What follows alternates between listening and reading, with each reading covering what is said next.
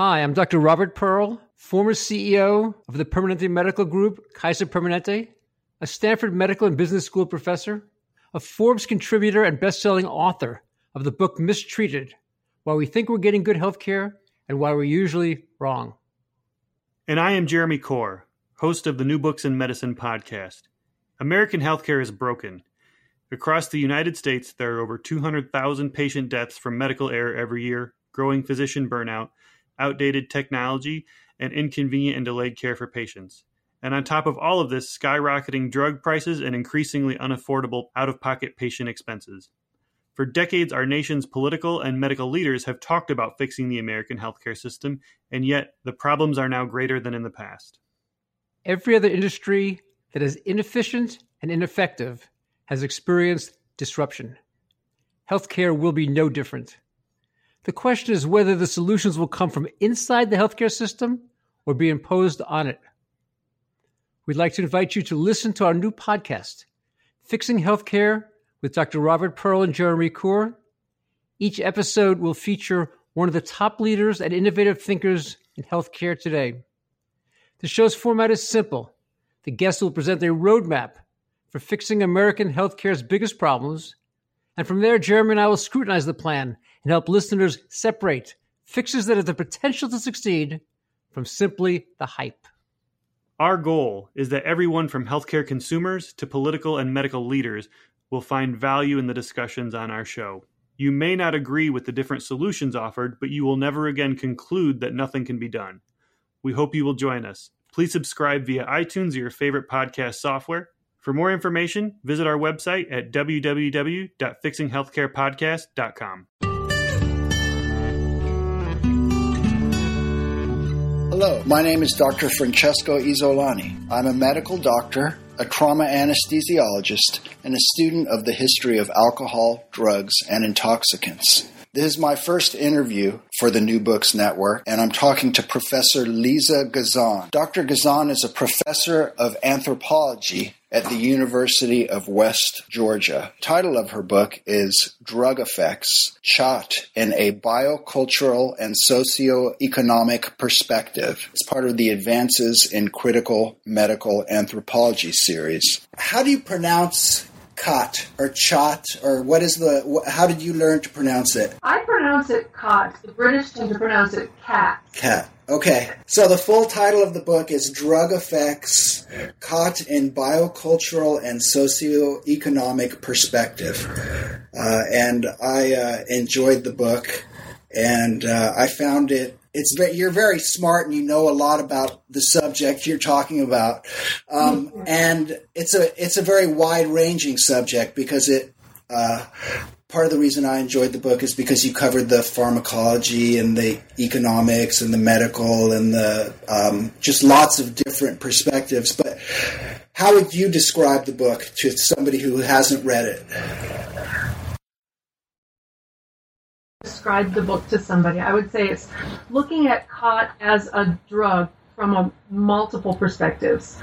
Looking at it from a cultural perspective, which is really my discipline in cultural anthropology, as well as uh, looking at it from a, a pharmacological perspective, which actually in a holistic anthropological context makes a lot of sense. As anthropologists, we consider ourselves holistic, which means that there's a lot of different perspectives that matter in order to understand something.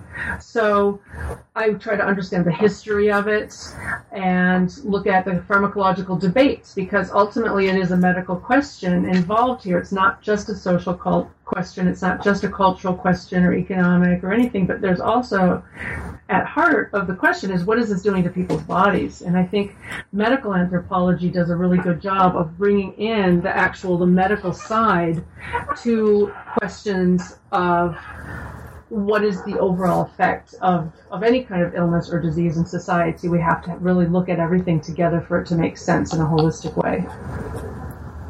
So anyway, so if you want me to keep going on that, then uh, what I what I do is um, try to understand it again historically, economically, because khat plays an important role in society economically. So the, the people in Madagascar themselves, they kind of helped me frame my question actually. When I went to Madagascar, I wasn't planning on looking at khat. I was planning on looking at questions of forest use and land cover change.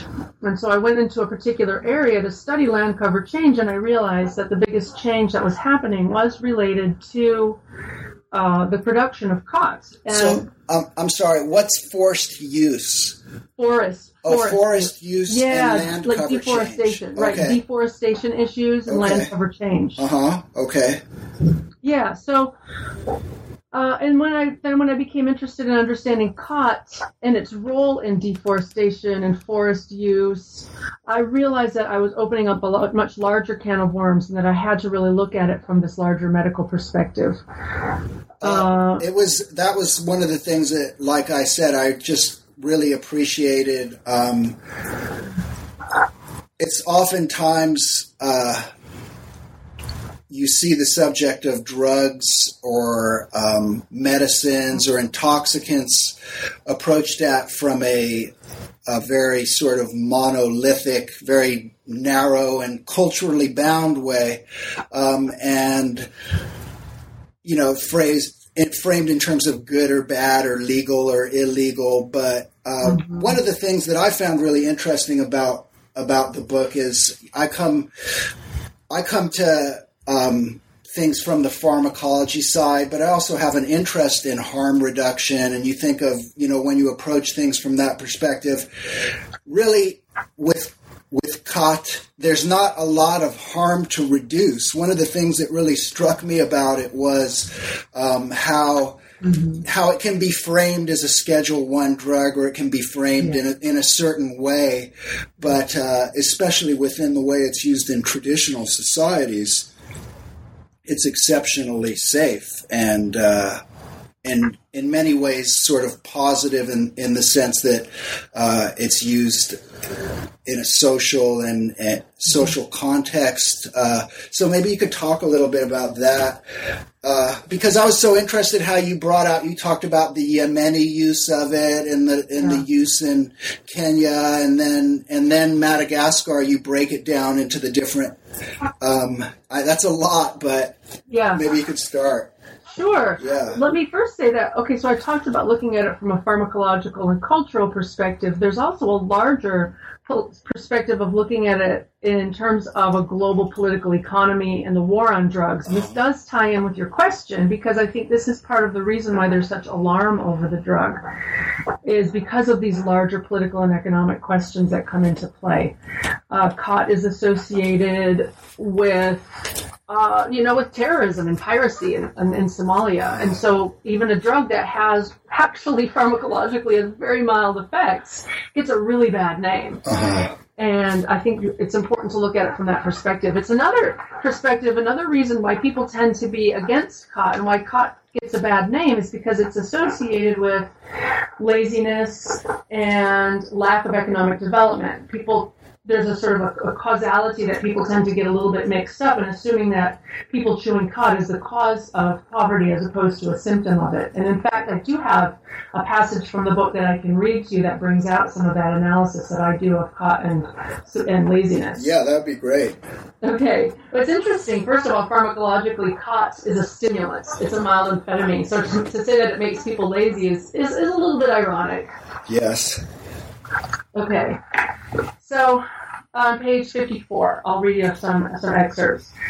One social problem that khat is identified with in many cultural contexts globally is so called laziness, or an unwillingness to work productively.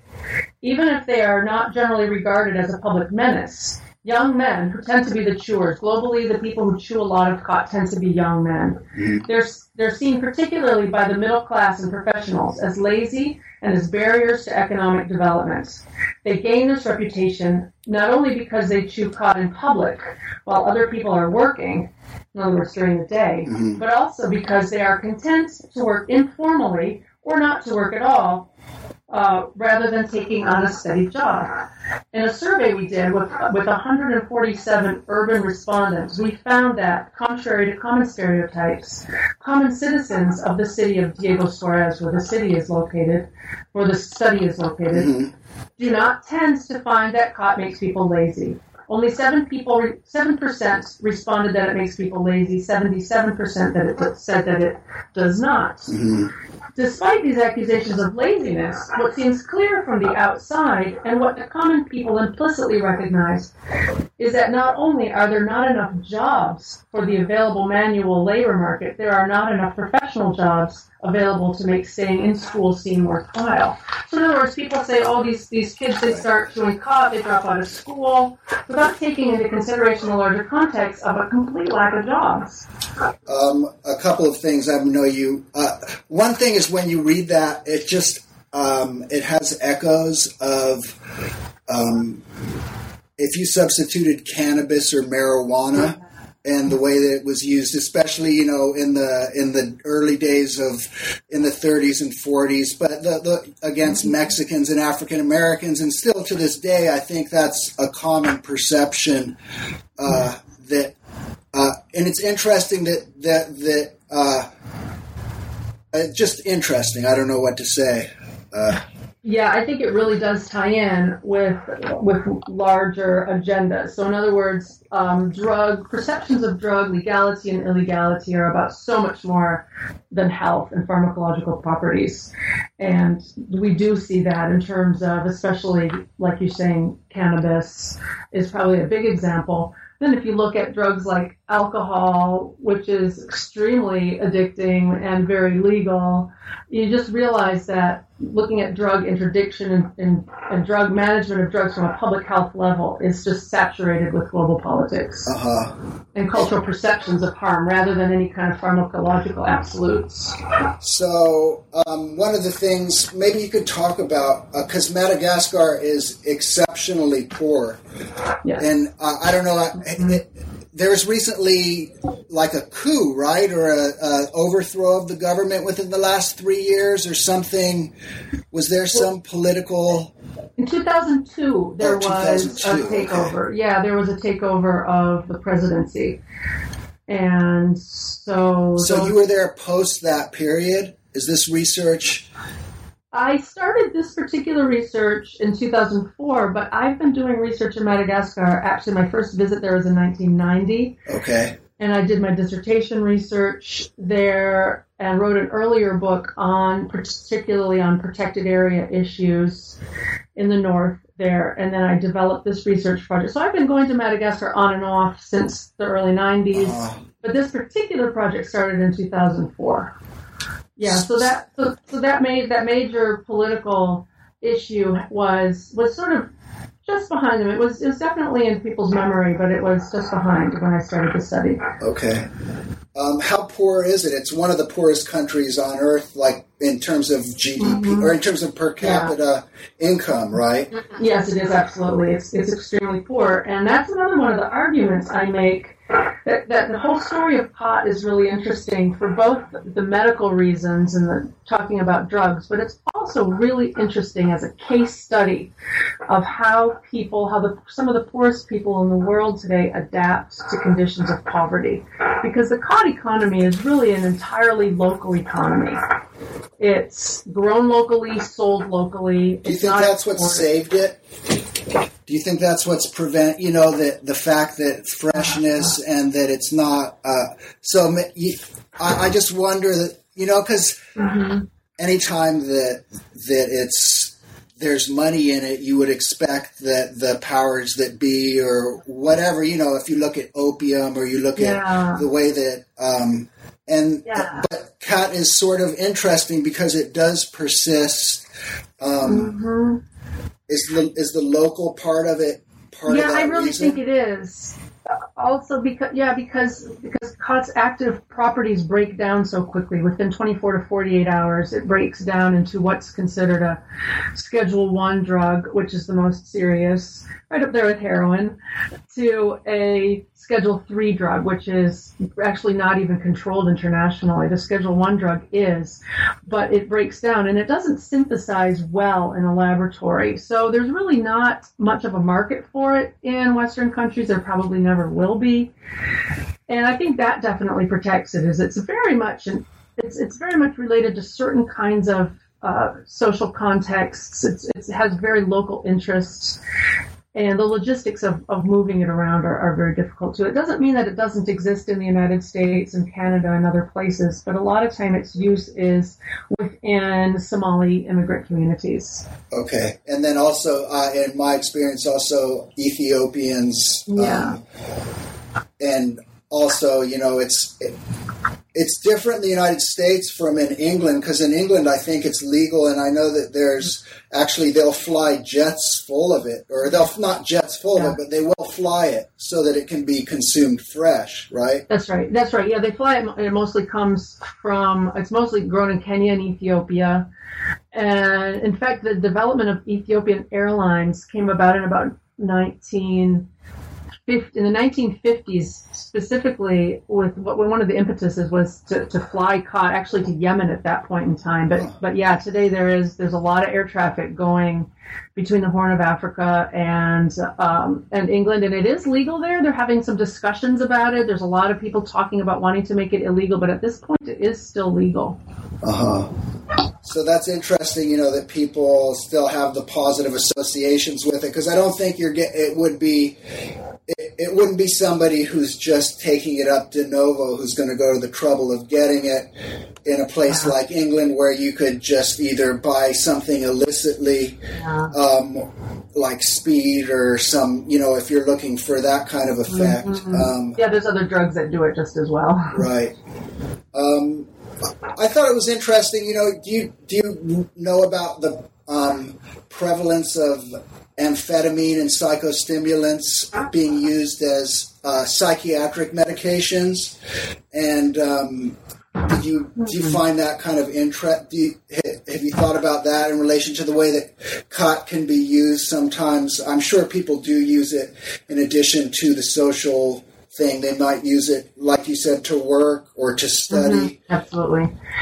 You're talking about, like in saying in Ritalin, when where uh, stimulants are used in drugs like Ritalin. Yeah, yeah, or Adderall, which is a, Adderall, it's, yeah. It's, which is racemic amphetamine, um, and it's given, you know, for um, it, it's given in low doses for for you know, attention deficit hyperactivity disorder, um, and it's very commonly used for to help people study or to help people focus in school. So, did yeah. you did you?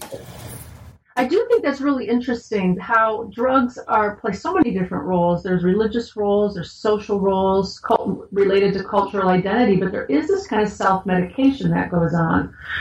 Uh, either medication, not necessarily just self medication through prescriptive psychiatric drugs, but yeah, people do use khats as a way of medicating themselves for certain things, either to work or, like you said, to study. Ironically, an amphetamine uh, produces some concentration as well. In fact, when people chew khat in Madagascar, that's one of the words they use to describe the effect that they get from it and what they like about it is it allows them to concentrate.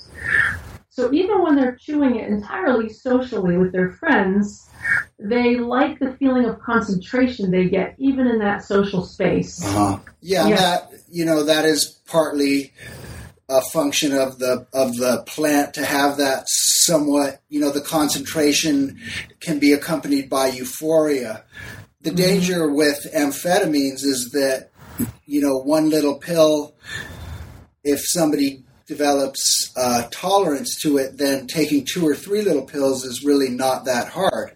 Mm-hmm. Whereas the thing about khat is that you have a built-in safety mechanism in that it's work, isn't it? Like, I mean, it's like a process. It's eh, of ingesting the drug or the the the pharmacologically active components over time. How long does it take? Uh, you know, how long does it take to chew it? Right, right, exactly. It takes a while to chew it, and the pharmacological reviews that I have done have talked about the danger of khat as a, as a chewed plant as being severely reduced by the fact that it is ingested by chewing it, and the effects takes a, takes a while to take place. You can't really overdose on khat, so to speak, and so a lot of the pharmacological reviews, especially the ones that are more sensitive to social contexts in which it's taken that are paying attention to the route of administration really recognize that this isn't the kind of drug that you can overdose on, that there are built in checks and balances on its effects. Uh, which is remarkable and is often the case yeah. when you, you know, like one of the things since I'm reading on on drugs and alcohol, you, you come up against it's kind of a recurring theme that uh, um, the if you look at the medicine side of it, for example, there's uh, there's the belief that a pure compound that stimulates a single receptor is better than a mm. plant um, because we're looking for one thing. Um, but the the the plant has it it mm-hmm it has many things in a long tradition of use um, in a safe context. It's like you said. I mean, it's just you can't physically overdose on it.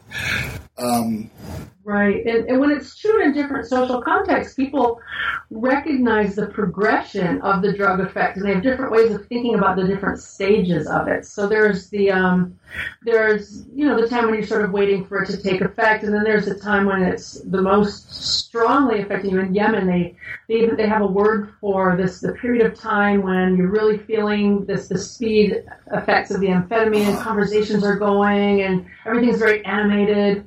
And then they recognize this distinct period of of quietness afterwards, where people are more introspective and more thinking to themselves. So they recognize this as a sort of going from an up to a down as part of the cycle of amphetamine. Is that common for amphetamines across the board? Uh, it, it there's always yeah. I think that. Um,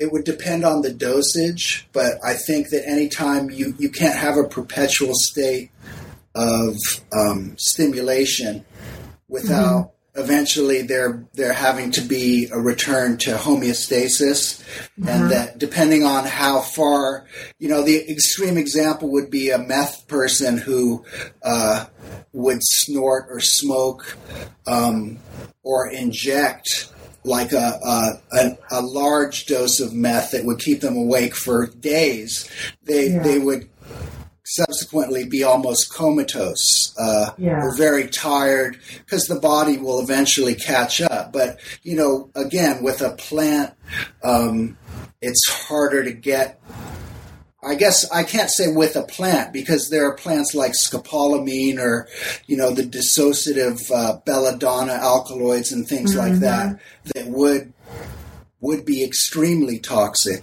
Mm-hmm. Um, but uh, it's obvious that khat is not that way. And yeah, you know, it seemed like, you know, part of the thing that I found interesting is, I guess partly because it's chewed in places where it's hot, mm-hmm. you tend to stay up at night because in the daytime, I would imagine um, it's hot. So is there more time you know so how it's chewed like at night and it's it or the chewing sessions typically i know like in the ethiopian context the chewing sessions are typically um, social things where um, it'll go into the night and then and then maybe they'll even though they're tired, they're still stimulated. There's still some stimulation. So that's where people will either, you know, drink or what mm-hmm. other ways do they deal with that? Or is that the way it's used there in Madagascar? Or is it more of like a daytime in the market hanging out? Well, this is the way. Okay, so in just to contrast this a little bit with with uh, places like Ethiopia and Yemen, where it's been chewed literally for centuries and is oftentimes incorporated into religious ceremonies, as well as social, very specifically highly choreographed social settings. In a place like Yemen, you're not supposed to chew it by yourself. It's considered to be sort of a bad thing, Uh-huh. and everybody gets. I mean, from what I hear from people who visit Yemen, everybody who goes, you get drawn into, especially if you're a man, get drawn into khat chewing. In fact, even the president does a lot of, Uh-huh. at least at one at some points, does has done business over khat sessions, and it's a it's a deeply ingrained part of Yemeni politics. Well, in Madagascar, it was introduced much more recently. It was introduced in the colonial period around the beginning of the 1900s under the French, uh, and the French hired Yemeni dock workers, they were ship workers, and they came over and they were and they stayed in Madagascar. Uh, the, the, the city that this is in is called Diego Suarez, and there's a large natural harbor. So some of these Yemenis just stayed in Madagascar. They they chewed amongst themselves socially. And eventually they started growing kitchen gardens, just a few plants for themselves. It kind of started catching on, and gradually over the 20th century, it started, well, it didn't really start catching on amongst the general Malagasy population until probably, oh, in the 80s, someplace, or even in the early 90s, when more and more common Malagasy people started chewing it. The reputation was that, its reputation is that the taxi drivers were the first to start chewing it in order to keep themselves awake. Well, a lot of the taxi drivers are young men. And so now I talk about there being several different main categories of chewers. So you still have the people who are Yemeni identified. They still consider themselves, the word they use is Arab. So they, so, and they chew amongst themselves. They, they generally don't consume alcohol while they do it. The next group of people you have are the people who are well employed. They may have steady jobs and they'll chew on weekends or on their days off.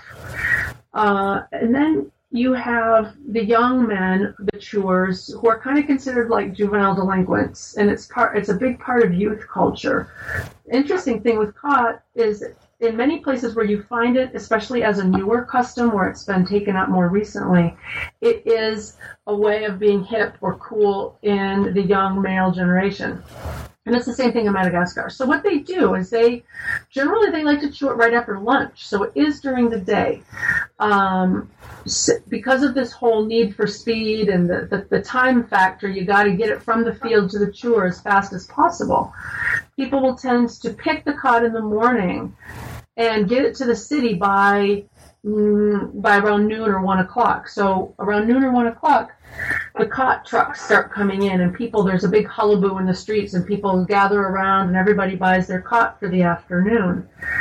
Sometimes people chew it by themselves. It's not stigmatized to do so. Oftentimes people chew it with groups of friends. And generally by evening, by by about by, by say dinner time, late afternoon, people are are spitting out their, their wads of khats. And some people some people drink alcohol. Uh, a lot of people drink alcohol, but not everybody in order to kind of come down from that experience. So yeah, it is a daytime experience Okay, for them and very social Okay. for many people anyway. So, um, what what about the the land part, which is what you originally went there for, right? Yeah. So, Yeah. how did how did it?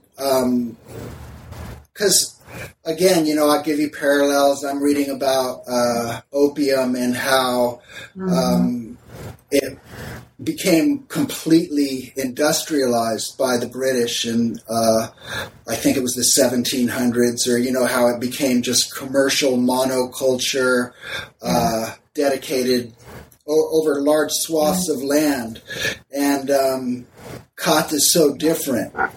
Yes. Yeah. Uh, khat is primarily farmed by smallholders.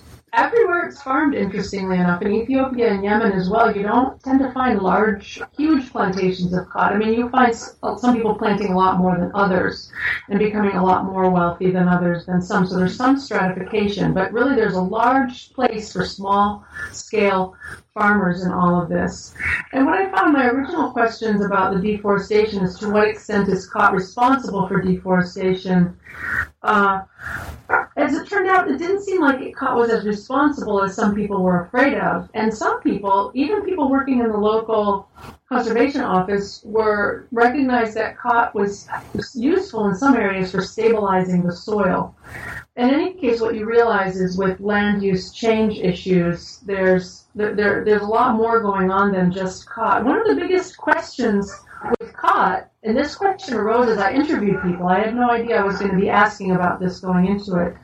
Where people were worried that khat planting was going to be taking over traditional food production. So, in other words, people were going to be planting khat instead of rice and instead of vegetables. Um, so, what I found is that a lot of farmers, particularly in one area, there's two main growing areas, particularly in one area, people were converting their irrigated rice fields into khat plant into khat plantations, small khat fields, but irrigated khat fields. And the benefit for them was that khats would cost a lot more during the dry season. So anybody who was planting cotton in an irrigated field could earn a lot of money from it in the dry season. Most people who were farming cotton did not have an irrigated field, and they could only get money from it in the wet season. So of course the price was much lower. But there was also a high, people had a high value on growing food crops. Nobody, the, the, farmers didn't really want to give up their food crops. So the ideal was to farm, to have khats and rice and vegetables and to not have to give, to give up anything. But of course there are market constraints and market issues and as you know the price of cotton went up, if you could sell cotton, then that's what you would do. And you find the same question about cotton versus food, the drugs versus food issue. You find that with other drugs and also with cotton other places. There's a whole book published, uh, edited by Ezekiel Gebissa about cotton versus food in uh, in Ethiopia, and there's been discussions about that in Yemen, and pretty much the, the, the, people who've been investigating that find that it's a lot more complex than just saying khat is taking over. A lot, of times there's a lot of other market things going on that are discouraging the growing of food crops or dramatically encouraging the growth of, of drug crops by, by, by them being so lucrative. What I found in Madagascar was that you know, people in the cities, the policymakers and the people who are just had common opinions about khat farmers are like, oh, those farmers, you know, they always want the easy way out. They khat is easier to grow and they get so much money from it. So of course they're going to switch to that. But when I talked to farmers themselves, the farmers felt like, well, actually, there is a fair amount of weeding that you have to do with successful khat. It is, it's a lot more time consuming than you would think. And especially for the people who are farming vegetables, they said, you know, there's a lot of problems with farming vegetables, and that the uh, the road system is bad. A lot of times their crops would get destroyed just trying to get them to markets. The market had shifted, so there wasn't such a demand for vegetables anymore. So the whole question of food versus khat it's much more complicated than just saying, oh, khat is so easy to grow and worth so much money. The, the farmers ultimately wanted to have a diverse portfolio. They wanted to grow vegetables, they wanted to grow rice as well as khat. Is that a function of um, wanting to grow for their own use? And then just have a little bit to sell or are they you know are they used to being self-sustaining i guess is part mm-hmm. of the mm-hmm. question that's a really good question particularly with rice you find that they have there's a high value on being self-sustaining on rice you know the farmers hate the idea of ever having to buy rice and they will try to avoid that um, the other thing is talking to especially wealthier farmers who have a little bit more capital at their disposition. They've got some more irrigated lands. The wealthy farmers are like, you know, it makes sense to grow some vegetables because of because of the market. And that in the dry in the wet season when the price of khat is low, you know, you want to have some other crops to have out right. there. So a lot of farmers saw that they wanted to balance it in terms of seasonality and that there was actually good market there were good market reasons for growing vegetables as well as rice as as well as cotton. Uh-huh. Okay. So when you when you're looking at this stuff and you run up against a lot of ignorance like you know when you read the descriptions that doctors give for um, like you know saying that it makes you slow or whatever not even recognizing that as an amphetamine it's going to have amphetamine like effects and misinterpreting things um, does that I, I don't know. It's interesting because there, it's so much. You're so much more perceptive than society yeah. at large. I guess part of the thing is when you when you the ignorance that you see in terms of drugs is to an intelligent person who can look at things from a lot of different perspectives. It's pretty obvious. And um, yeah, well, one of the things that always that always gets me, my favorite is when khat is described as a narcotic. Uh, you know, yeah. the, just the whole word narcotic has become so charged in, yeah. our, in our language. Yeah, and actually, it's meaningless uh, chemically. It's that's a, a, legal definition. You know, I think from uh, oh. I, I, I watched a lot of uh, Dragnet as a little kid, oh, wow. and I think that's how Joe Friday used to refer to them, things as narcotics. And um, I'm confident that he would paint khat to be a very, very dangerous substance. so, um, what is a narcotic technically? Then you said it's not a med. well, not I guess it would be a. It, it's from narcosis, you know, which is like to sleep, but so. But it, it's an old term, like mm-hmm. uh, um, because now you would you would say, oh, it's you would break things down by uh, the class of an opiate or a benzodiazepine or uh, or or an analgesic or I guess I always thought that the um, narcotics were the uh, opiates. That's what I always thought they were. Uh huh. Yeah, that's, that's yeah that that would be more that would be more accurate. Yeah. Yeah. But it's like a weird like World Health mm-hmm. Organization type term. Right. Um, so when when so when you see things like uh, people wanting to make khat illegal or put money into interdiction against it, like do you see that as um, I, I, always break things down into ignorance, greed, mm-hmm. or aversion, and you know what what is motivating people when they right. Um, right. I think a lot of what motivates people is fear of the social consequences. I think a lot of people are afraid that when people chew khat, they do become lazy, uh-huh. they become a drag on society, and they're an impediment to development. I really think that is a large extent. There's another issue that you can't really deny about it, and this is one of the negative things with khat is it the people who chew khat a lot uh, sometimes it becomes a, a, drain on household budgets. Uh-huh. And so sometimes it how expensive is it? Yeah, how expensive is it? Well, it depends, of course, on between the the dry season and the wet season. I would have a hard time. So compared to the price of a meal or something like that, like for for one person's chewing session, could you compare? Yeah, it would. It was it probably one chewing session would cost. It would cost more than it would Probably. How about a you, pack of you, cigarettes? You could, you, could you could feed a family for a day for what it costs wow, to, okay. to chew a pack of khat. What about in cigarettes? so oh, to no, use like different exchange, like that's prison yeah. exchange. right. Exactly. Yeah. Exactly. Yeah, I'm not sure about that, but I know that it can. That a lot of people. Okay, so this is another one of the bad reputation that khat has is really straining households. And so the reputation, especially that is that women don't like khat, especially because their male partners and sons chew khat and, and drag money away from the family. Uh-huh. And you find that opinion, you find that opinion widespread even amongst Malagasy people. But what I have found is when I went in and did my in-depth interviews, and I had a team of people from the university helping me with this. When we did in-depth interviews, semi semi-structured surveys, we found that a lot of there wasn't as much agreement on this in the poor areas of town where most of the khat chewers live. There wasn't as much agreement on this. In fact, a lot of women were like, "Well, I prefer that he chew khat than that he drink, alcohol." Uh-huh. Yeah, they're like, "There's a lot of worse things he can uh-huh. do." And if he chews khat, sometimes he actually is productive and he does things around the house. So I found that, that there's a there's a wide variety of reactions to khat, and it can be it can be negative. Uh, a, a linguist friend of mine over there studies youth, male youth culture and their kind of slang, and they're they're all khat chewers. And so he talks to me about noticing that sometimes the men and their and their friends will sit around dark living rooms all day chewing khats, and that the children of the family feel like they don't have anywhere to go, Uh-huh. and that this really is a genuine concern. Uh-huh. And so I think sometimes people who are against khat are looking at some of these, Behaviors.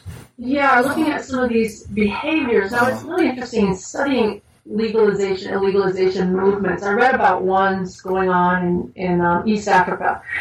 And one point that was made is that sometimes just talking about the social consequences of a drug weren't really enough to raise public uh, concern about the drug so much. It wasn't until they started bringing up the health issues that people started paying attention. So sometimes I think people leverage health arguments essentially in order to make social arguments. Uh-huh. And one of the problems with that is, again, it gets the cart before the horse. It's like, is khat the problem or is khat a symptom? It's probably more complex than that. But I think to just blame khat alone is, is, is pretty short-sighted and not really taking a look at serious how serious social issues of poverty, of lack of employment, uh, and, and other kinds of issues that are probably more real and far more pressing than khat chewing itself. Um, it's a convenient um, Mhm. something to attack, I guess, Yeah. or I don't know what the there's an expression. Scapegoat. There's a, it's a scapegoat. a scapegoat. Uh huh. Yeah. And uh, always, uh, uh, you can think of all mind altering substances can act as fuels or as things to decrease inhibitions or to increase energy levels. Um, if you have a um, if the if the culture is directed in a certain way, uh, especially if there's not like a long tradition of them being used, it's not surprising that. Um, so you know, like you talk about the young guys. Uh, uh, what was there's like a uh, could you talk a little bit about them because I thought that was interesting. They're like hip hop kind of like Yeah. um, just urban urban Yeah. youth basically, right? They really are, and you know, it's a, it, it's associated with a kind of a hip culture, like you're saying. They've got their own their own slang, and you know, chewing khat is really cool. And one of the interesting things, this is a fascinating point that several people have made, and I found it to be true in Madagascar as well. It's a way that young men are forging connections with each other and associations with each other in an urban environment that is multi-ethnic.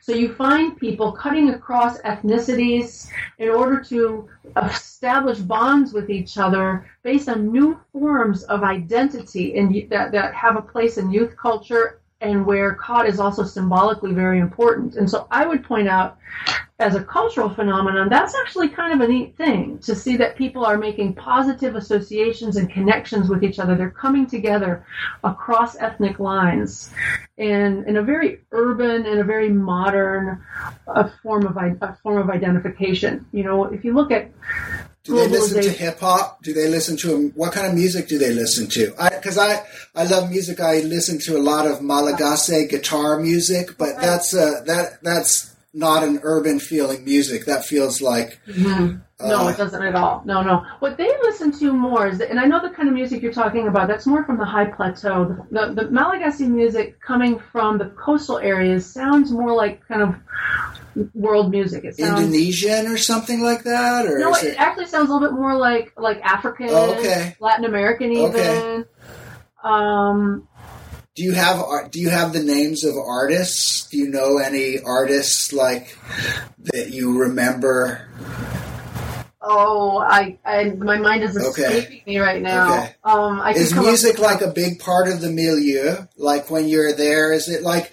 Because I mean, part of what I I Mm-hmm. it seems is like khat is it's like a drug where you said it's an urban drug or an Yeah. urban um, whatever it is. It it's an is. urban It really is. stimulant or and um, like are there people who are so poor that they don't even you know they they don't have enough money for like to buy a beer so is there like are you still talking about like relative to the society a pretty they're like they're if they have enough money to buy khat, then they're hustling and they're Yeah, um, yeah, yeah. Okay, yeah. That, there's an interesting thing there. But going back to what we were talking about earlier, you asked if they listen to hip hop. They do tend to idolize American hip hop culture, even if they don't always listen to hip hop music per se. okay. But um, they, they, they, they tend to wear the baggy clothes and the, they kind of identify to some extent with hip hop culture. I can read you another little Yeah. part. This is from an interview that this linguist did where he was asking um, about the relationship between this is this is at the bigger questions of laziness and cultural perceptions of work. Uh, and so uh, the uh, the linguist, his name is Pierre Mbima. So Mbima asked if these a group of, of these young men if life in the city is difficult. And this respondent, who works seasonally at a port and does odd jobs the rest of the year, he replied in the slang that of the youth slang. And this is this is a quote from this young man. He says, "Difficult? Yes. You need money. There's no work.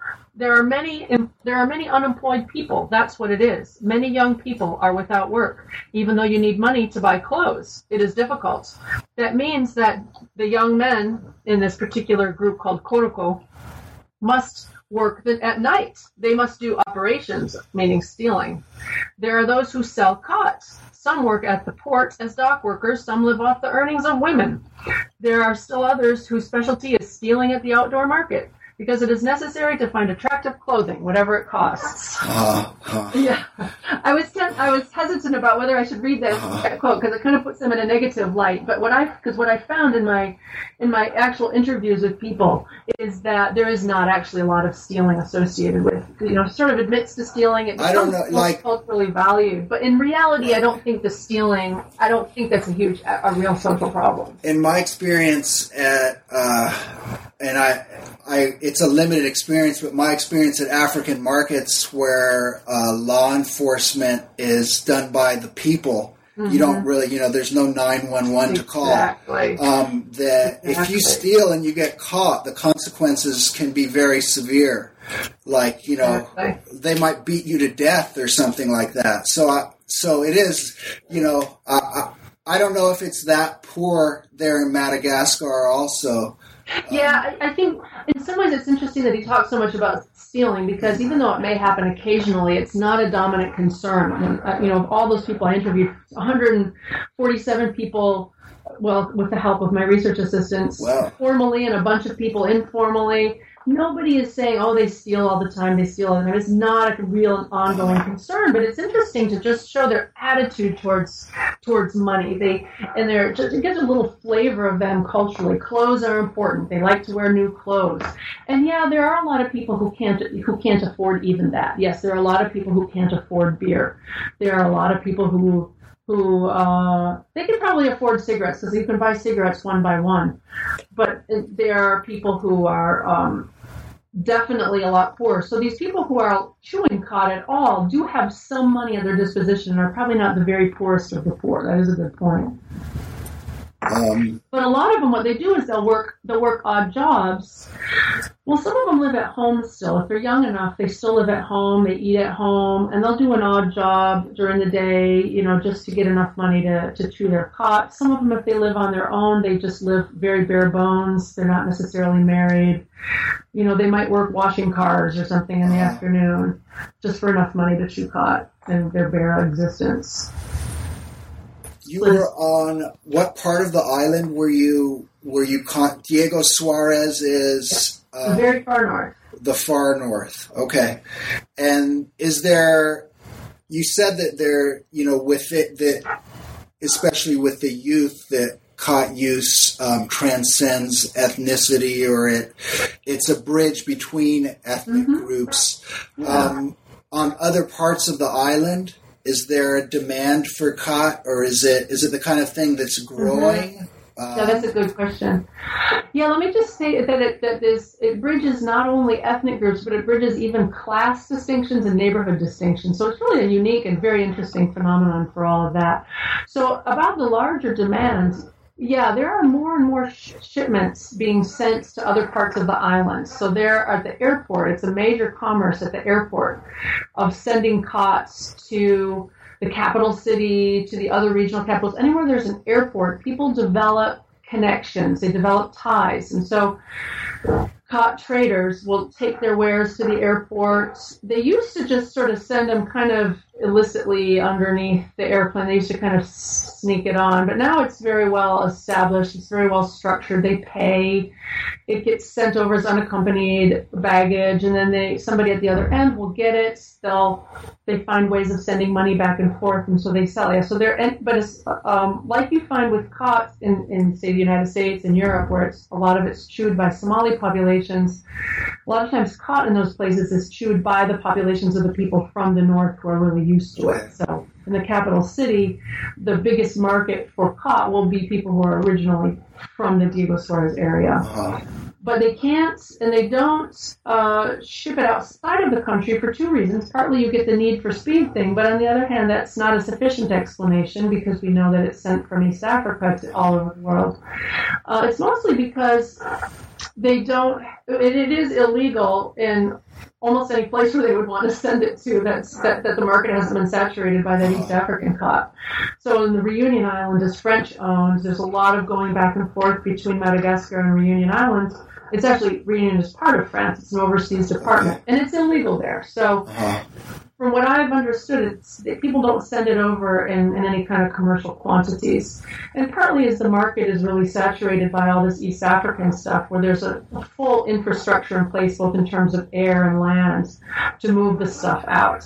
So it's much more like towards this the end of being more not industrial but more agribusiness mm-hmm. um, oriented than the small small hold farmers like that. Is that right? Like, so if you look at a place like Kenya or if you look at uh, Ethiopia, then they're growing it on a much larger scale in some places at least. Yeah, yeah, I don't know. I think still a lot of the farms are owned. I don't know how big any individual uh, farms are. I still think they're not huge, but there's just going to be a lot more concentration uh, of people selling. That's my understanding. Uh-huh. So, uh, when you saw when you were looking at land use, what did you identify as like? Because I get I gather that um, like all uns, I don't want to say unspoiled, but all places where the forests mm-hmm. are still intact, the pressure is unceasing. Mm-hmm. Um, and uh, so, what are the what are the big threats to um, you know? Because I there's still a lot. I mean, my vision of of the island is that um, there's still some jungle left and some mm-hmm. uns, unspoiled, unlogged, yeah. unmined. Uh, uh, yeah, those areas are getting fewer and fewer, and this area where khat is grown is around the borders of, a, of the Amber Mountain National Park, where it's been actively protected since the late 80s. It was originally set up as a protected area in the 1950s in the colonial era. And then after the colonial era, it wasn't really, the boundaries weren't enforced so much. In the late 80s, early 90s, a lot of international money came in to help support conservation. And so the boundaries have been pretty well uh, uh, enforced since then. And so that has managed to keep uh, the Amber Mountain forests relatively protected. Not that there's not illegal cutting. One of the issues that we've that I've discovered is that on the west side of the Amber Mountain, there's still a lot of lo- there's still a lot of logging. So there, so logging is always a threat. That's another thing that is a little bit frustrating to read about. People tend to like to blame local people for cutting down the forests anywhere in the world, whereas in a lot of instances there's a lot of logging going on that's much, much bigger in scale. Uh, you know, people coming in from the outside and logging. So in, in other places in Madagascar right now, like the Masoala Peninsula, there's a big problem with uh, with illegal logging going on. That doesn't come down to the local people; it comes down to international logging uh-huh. kinds of issues. Right.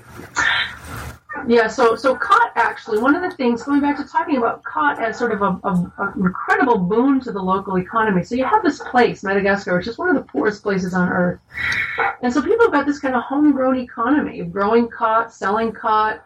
The market's go, the market is going crazy for it. Farmers make a lot of money, traders make a lot of money. It's really the the fuel of the local economy. It's the it's sort of the it's been referred to as the North's green gold and kind of it's sort of economic development on their own terms, which is again one of the reasons I was fascinated with it, is because really it is aside from any kind of international aid, aside from the outside of the um, the global capitalist economy, you have this little homegrown economy that functions very much on capitalist principles. Uh-huh. And it's going, it's going really well, and keeping a lot of people with with food and clothes and, and that sort of thing.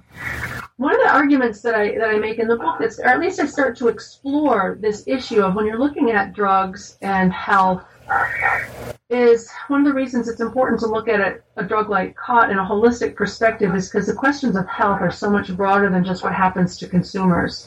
That if you take this kind of a critical medical anthropology or sort of a broader uh, political economic perspective, you realize that health is also connected to standard of living. And if you if you're too poor to afford health care, that's going to affect your health as well. And that these farmers, the khat farmers, are really are, earning a lot of money. The traders are earning a lot of money that is in effect indirectly affecting their health by giving them the money to go to to doctors and to take care of their health and to buy healthy food. Uh-huh. So these are some of the factors that I think are also important when considering khat as a drug. Is looking at what is its overall effect in the community where it's found.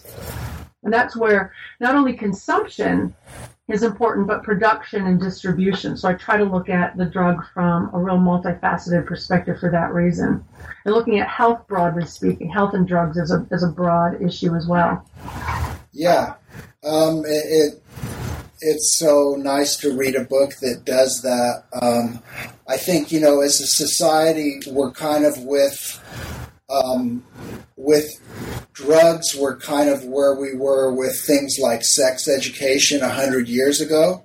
Yeah. Uh, insofar as there's the belief that, um, oh, this is something we shouldn't do, and this is something we shouldn't talk about. Mm-hmm. Um, mm-hmm. So we're not going to talk about um, safe sex or you know things that will reduce teenage pregnancy or pregnancy in general. Um, because it's just not you know either it's bad or it's not something that people do or there's either you know there's value judgments or whatever. And to me the use of substances whether it's uh, you know coffee or cigarettes or pot mm-hmm. or marijuana or alcohol or uh, i think you know if as far as you go back in time, you're going to find that that's those are things that people did, um, and there are ways that people did them and lived good lives, and it was part of part of uh, the quality of their life. And there are ways that people did them that were uh, that were maladaptive, and. Uh, yeah, I think the dangers in looking at any drug in and of itself as either good or bad, and looking at it in that kind of a black and white way, that any drug can be used or misused. And I think we do a real disservice to our kids and the traditional training that they that my kids are getting in the schools, which is like all drugs are bad all the time. Yeah, so I mean, to me, that would be like the equivalent of abstinence only yes. education, which is First of all, it doesn't work because that's that's why we succeeded as a species is because those drives are very strong. Exactly. Um, and kids being kids, they're going to do, you know, that's part of life, you know, as as a as a teenager, just like they're going to experiment with alcohol, mm-hmm. and you you know, it's I find it interesting that you know we can say on the one hand, oh, you know, you can you you know you can practice contraception or you can make sure that you, you know, protect yourself, but we can't say um, there's a safe way to drink. Exactly. And there's a way other than abstinence um, or and overindulgence. Such, such, such mixed messages as well, because then they go home and they and they get their parents in trouble know, it's like 1984 for drinking a beer. Right. You know, they're like they don't understand. It just makes no sense to them. And, and at school, they they're given no cognitive map for figuring out how it can be that their parents can drink a beer after work and have that be okay. Right. And so it kind of paves the way actually for, for, for drug abuse, I think, by not giving them that kind of a sense that drugs can be used or misused. And you got to be paying attention to more subtle things like does it get in the way of, the, of the, your ability to function? And there's a lot of reasons why, you know, kids that age shouldn't be doing drugs, but I think there's a more effective way of teaching them that actually. Right. Right. Um, that that is unfortunately not not the case right now. Um, I think DARE and that that kind of model is still, um, uh, and part of the problem to me is, you know, when you when you say something like that, then it's like you said, it's confusing because children will see, you know, media figures, what have you, Michael Phelps with a bong, um, oh. and they they can say they there's some cognitive dissonance there they've been told that this is bad, bad, and it, it, and then you know they see people who are successful, and then there's like, oh, maybe everything I've been told is a lie, or they you really don't know what to believe. Um, so. Uh, this book is so good because it provides information that is very objective and that's obviously grounded in um, a lot of research and experience. So I, I really, uh, I found that very refreshing. Uh, is there anything else that you want to read from the book? And then I'd like to ask you a question. There's when I was reading your book, I kept coming across this person, Singer. oh yeah, Merrill Singer is actually he's one of the editors of this book series, and he's one of the leading figures in medical anthropology, and particularly in uh, critical medical anthropology. And uh, he makes a lot of really important points. He's actually been quite an inspiration to me because he has encouraged a perspective that says you can't just look in an isolated context at the relationship between drug user and, and drug you know, and, and, other anthropologists will agree to the extent you have to open it up to a larger cultural context. So, in, including context is important. But what he and other people like him, he's not the only one, add to the mix is that what we also have to look at is some of the broader political and economic questions that come into view, like looking at the war on drugs. Let's try to be really honest about what that has to do with our perceptions of drugs, with our treatment of people who use drugs, and with what's going on in the world at the time. So, uh, so he's actually. So he does take. A, he's a very holistic person. He takes. Absolutely. Oh, interesting. The only other part that I picked out to read was something from the conclusion. Uh huh. And uh, I'll start here with. Um, yeah, I'll just start reading part of the conclusion and, and, asking the question why would anyone outside of Madagascar care about khats? And this comes back to a question that my son asked me when he was 10 years old and he knew I was spending all my time studying khat and writing about khat. And he said, Mom, I don't mean to be disrespectful or anything, but who really cares about khat? so I, you know, I, I sort of took it as a challenge. Like, okay, why does this matter, right? So first, what I say is first, khat provides a significant scholarly case study of cultural and economic survival in the global margins. That's the story of them surviving, even as, amongst the poorest of the poor, and it just speaks to the ability of people to really survive. Okay. Second, in a more applied sense, it has relevance for analyzing the effects of drugs in general and for conceptualizing interventions that can account for the complexities of their effects. Taking a stand on khat or on any drug requires complex evaluation of their multiple effects, which may include both negative and positive aspects. It can be beneficial to some and harmful to others, for example. Understanding these complex dynamics requires holistic understanding grounded not only in individualistic mental and physical health perspectives, but also in political, economic, social, and cultural contexts. As stated previously, the danger in analyzing any drug lies in black and white, often moralistic thinking that fails to see the complexity of the issues at stake. Interdisciplinary education for healthcare workers with a strong grounding in social as well as natural sciences is an important step toward effective interventions. And what I would just add there is that, yeah, when you take a look at khat, when you did what I did in a holistic sense, you're not going to come out with khat is good period. Khat is bad, period. But even as has come out so far in our discussion, there are some negative aspects and there are some positive aspects. And, the, and if you want to do something about khat, say, you know, a healthcare worker, a public health perspective, you have to be able to balance those kinds of things and look at them, put them all together into the mix, and realize there's no simple, straightforward answer sometimes. It requires you to think more holistically and more complexly about solutions. That's great. Yeah, that's true. Yeah. Uh, so, um, uh, I really thank you again. I really enjoyed it. So yeah, the part you talked about people who are poor. He talked about people. He said people who are poor and who have a sense of hopelessness are more likely to use psychotropic substances, and in turn to suffer from drug use related diseases, in addition to experiencing lower general health status. Um, and I don't know. I, I mean, my experience as a physician is that drug use, psychotropic drug use, is ubiquitous throughout society. Um, and you know, there, it might be that people.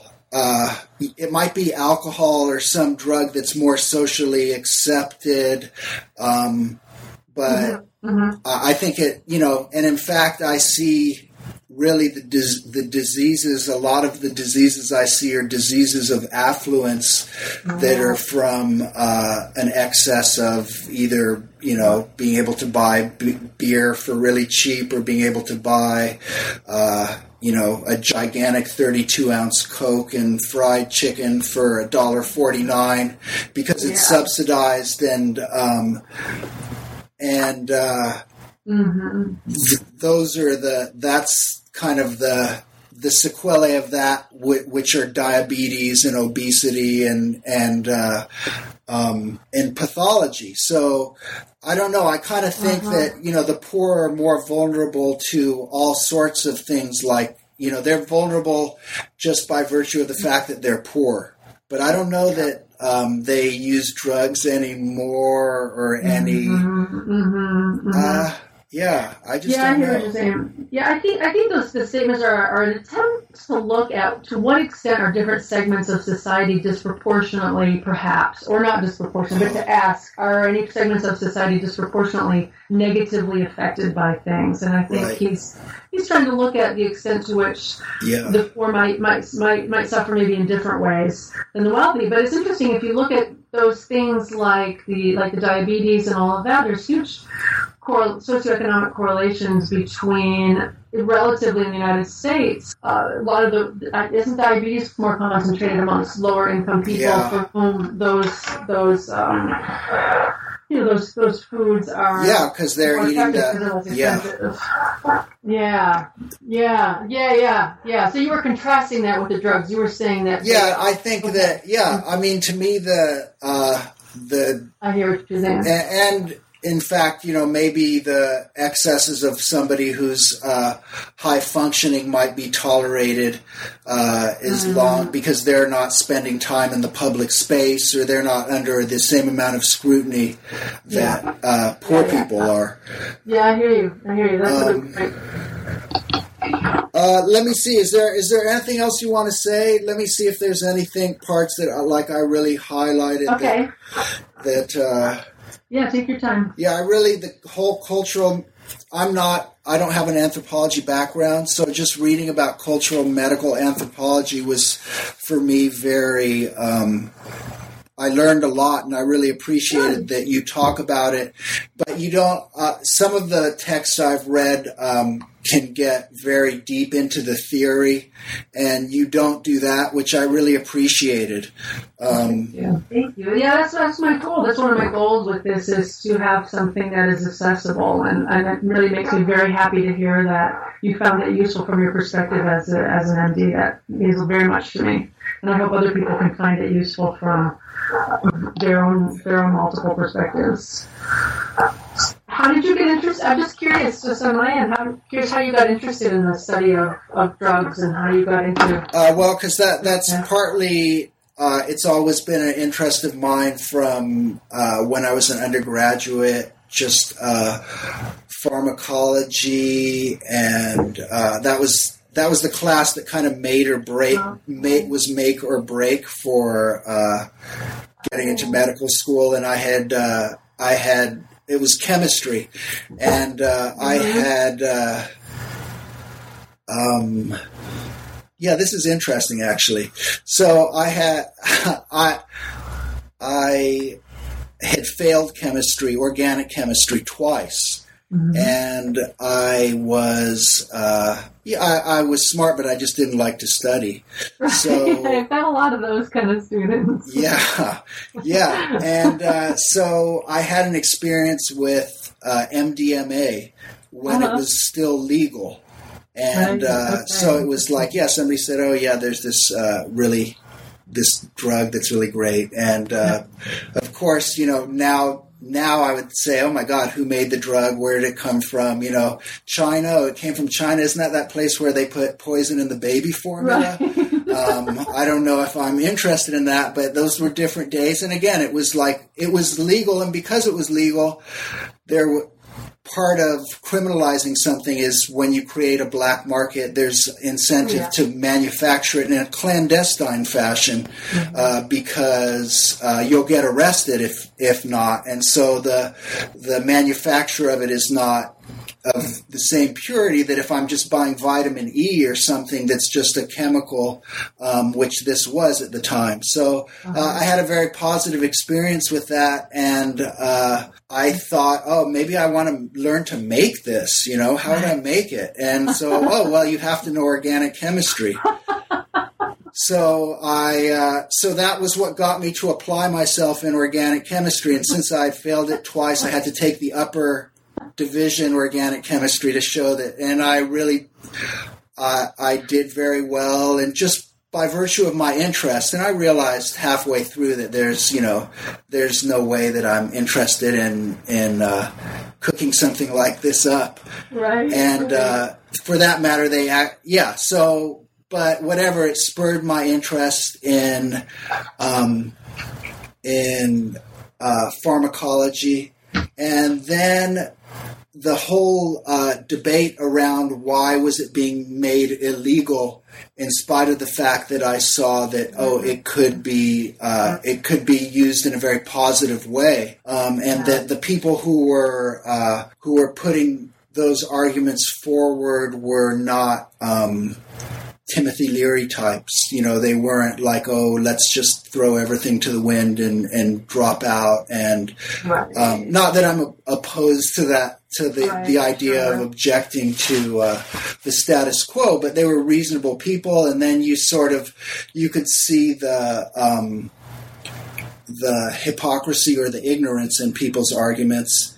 And uh, then, uh, you know, so then I had to decide, oh, well, you know, do I pursue that or do I pursue something that's very separate from that? Because really in medicine, the, the realm of substances is kind of ceded to the psychiatrist. And, mm-hmm. um, uh, I'm an anesthesiologist, so that's really what I do. Mm-hmm. But I've also done training in pain management and so uh-huh. that's a whole so anesthesiology is extremely pharmacological and yeah. uh, it's it's it's like a person or a dog would behave the same way because you're just dealing with physiology. So it's much it's much less uh, hmm. multidisciplinary in its mm-hmm. practice. Yeah. Um, but then uh, I've also had experience doing pain management, which is very different because then you're dealing with people who are awake, and yeah. it then the whole it, it's much more complicated, um, and uh, and you see, you know, the the results of uh, people's lack of understanding about the difference between a medicine and a poison, and that um, just be, you know. For for example, um, physician prescribed opiates kill over as many people as die in car crashes every year. Really? So that's 15 to 17,000 people a year from overdoses die from overdoses of of wow. physician prescribed opiates. Wow.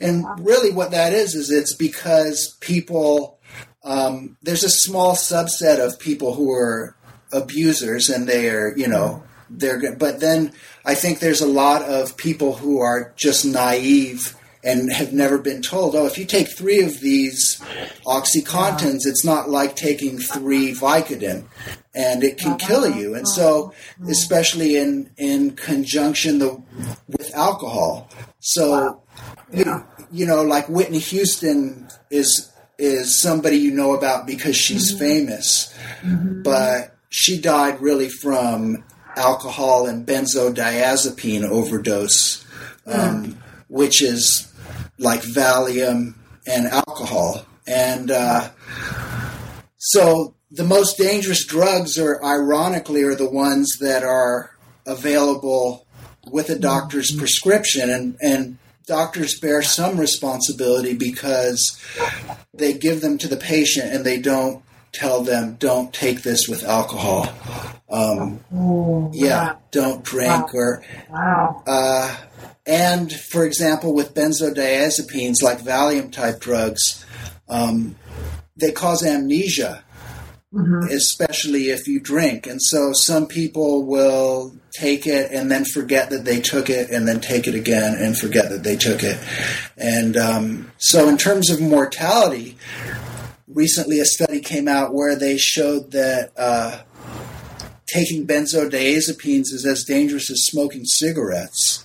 Wow. So yeah, so um, it all, all of that is interesting to me. So it's really refreshing to see. But the thing is, when you look at the dialogue of drug education or drug interdiction, it's uh, you know this is you know why should khat be illegal or I, th- I think if we just stuck to the drugs that have a long history of relatively safe use um, Yeah. and let people use them, which they're going to do anyway.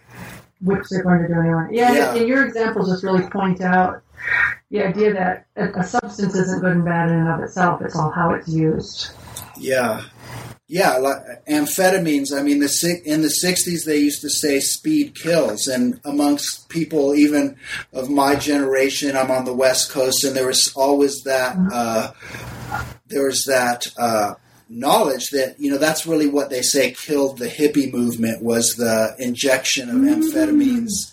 Um, and that it was it was very destructive because for yeah for obvious reasons but now that they that those drugs are in vogue and are being written you know that's very common for psychiatrists to uh, write for those drugs and they're able to do so safely because the the route of administration is is oral rather than intravenous or Yeah. insufflated, and the dosages are controlled um, Right. and and monitored. So uh, it's interesting when you get a substance like khat that because on the flip side of that, people are stupid, and if you give them free beer, a large percent of them will get drunk and get into fights um, because they can. Yeah. because whatever uh, alcohol is disinhibiting and and uh, but so when you have a, a substance like khat that is uh, it just it seems extraordinarily benign uh, as far as drugs go. It really is. Yes, yes. It's absolutely, I would totally agree with you on that. It's like a strong cup of coffee. And one of the things that's very fascinating is the role of culture in affecting the, um, the, the effects people will feel from a drug. Uh-huh. You know, some, you know, people learn to experience certain drugs. You know, you, you, people interpret their experiences depending on the cultural context they're in. And people say, like, sometimes you hear with marijuana, people who smoke it the first time, they're like, you know, they, they don't feel anything. And part of the reason I think might be, maybe there's a physiological reason for this, but part of it is because they haven't completely learned how to feel it. Uh-huh. Because it is very culturally bound. And so you look at affection, something like khat, if, if you're just going to chew khat outside of any cultural context whatsoever, you might feel a little buzzy, you know, a little bit like you feel on, uh, you know, you drink a lot of coffee. But really, the, the real joy in chewing khat comes from these cultural contexts that elevate it to an art and a social and a really, really beautiful social experience. Uh-huh. So, yeah, so the drug effects are are cultural, and the, and the culture inter, inter, interacts with the pharmacology in really fascinating ways. Ways that are really fascinating to me as an anthropologist. Other studies of drugs point this out, say with alcohol, that people's people's response to alcohol is very heavily conditioned by the cultural context in which they drink it.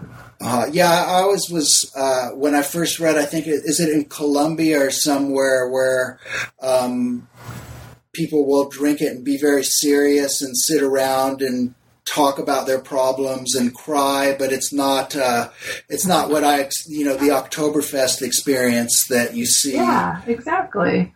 That's very cultural. The Oktoberfest, the Bacchanalia experience uh-huh. is, is very, very, very culturally prescribed. And so when you see really radically different experiences of it, say in Native American communities or amongst the Irish or amongst, you know, different ethnic different ethnic groups respond to it differently, and a lot of that is cultural. Uh, right. Which is, which is, really fascinating. So, to the extent to the extent that a, that a drug is good or bad, that's another reason why you have to look at the context. Is what kinds of behavior is uh, encouraged by the ingestion of that particular kind of drug? Are people encouraged to act stupid and crazy right. and be harmful to themselves and others when they're experiencing the effects of a certain drug? Well, then there might be good cultural reasons cultural slash pharmacological reasons why it would be problematic or not. Uh huh.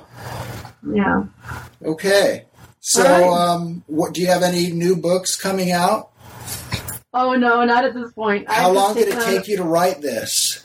I'm sorry. How long did it take oh, you? Oh wow. Oh well, uh, it took me a long time. I got back from the field in 2005, and I was chair of my department at that point. I was chair of the anthropology department here, and so it took me a long time to really get myself down to writing. I, I would write little bits and pieces. I would write a chapter here, a conference paper there, and it wasn't until after I stepped down from being chair of my department that I really contacted the press and started some discussions about it. And at one point, my editor said to me, "Okay, Lisa, we'd like to step up the public." Publication date, you think you can have it done by I don't know what it was. This was in, in January, let's just say. Can you have it done by, say, March or April? And I thought, no way, but I'm going to do it anyway. Wow. So I really pushed myself. It was having a deadline that really made it possible for me uh-huh. to finish. But you see, the book is a product of years of writing yeah. thinking. Yeah, and, and lots of research. And uh, uh, like yeah. I said, I really enjoyed it and I learned a lot. And um, I recommend it highly to people with like specific like cultural uh, interest in the area or uh, on like you said the whole medical social. If you're into the medical the social the mm-hmm. anthropological the ecological I, it was very very enjoyable and um, interesting. So thank you. Wonderful. Thank okay. you